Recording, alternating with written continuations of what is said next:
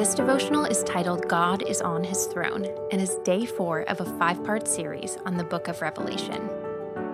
To the one who is victorious, I will give the right to sit with me on my throne, just as I was victorious and sat down with my Father on his throne. Revelation 3 21.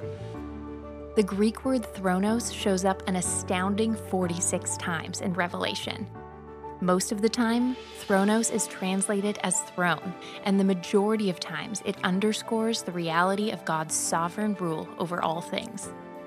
No matter how bad and out of control things appear on earth, God is still in control.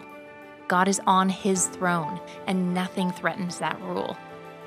In Revelation 3:21, Thronos appears, and we are told something mind-boggling those who overcome as he overcame will be given an unthinkable reward the reward of sharing his throne, to participate in ruling the earth as servants of Christ. Jesus left us to be his faithful martyreo, or witnesses. He sits on the throne of heaven. Meanwhile, Satan still sits on an earthly throne of power, but only for a time. Jesus is coming back to take that throne, and when he does, he will invite his faithful martyrea, witnesses, to share the throne with him. What makes a faithful witness? One who obeys his commands. What is Jesus' primary command? To love others, to serve with our gifts to the benefit of the body. Jesus, the King, came to earth and exhibited the life of a servant.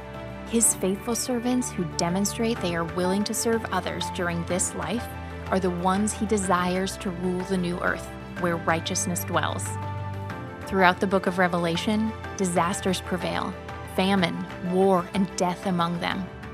But none of these things surprise the one sitting on the throne of heaven. In fact, most of the time, the disasters are authorized. No matter how bad things get, God exhorts us to be faithful and endure difficulty. He is not surprised and is still on his throne we can trust that He is in control, whether or not we can see how His ways are leading to our best.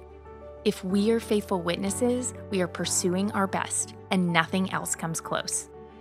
Ponder today nothing surprises God. Nothing.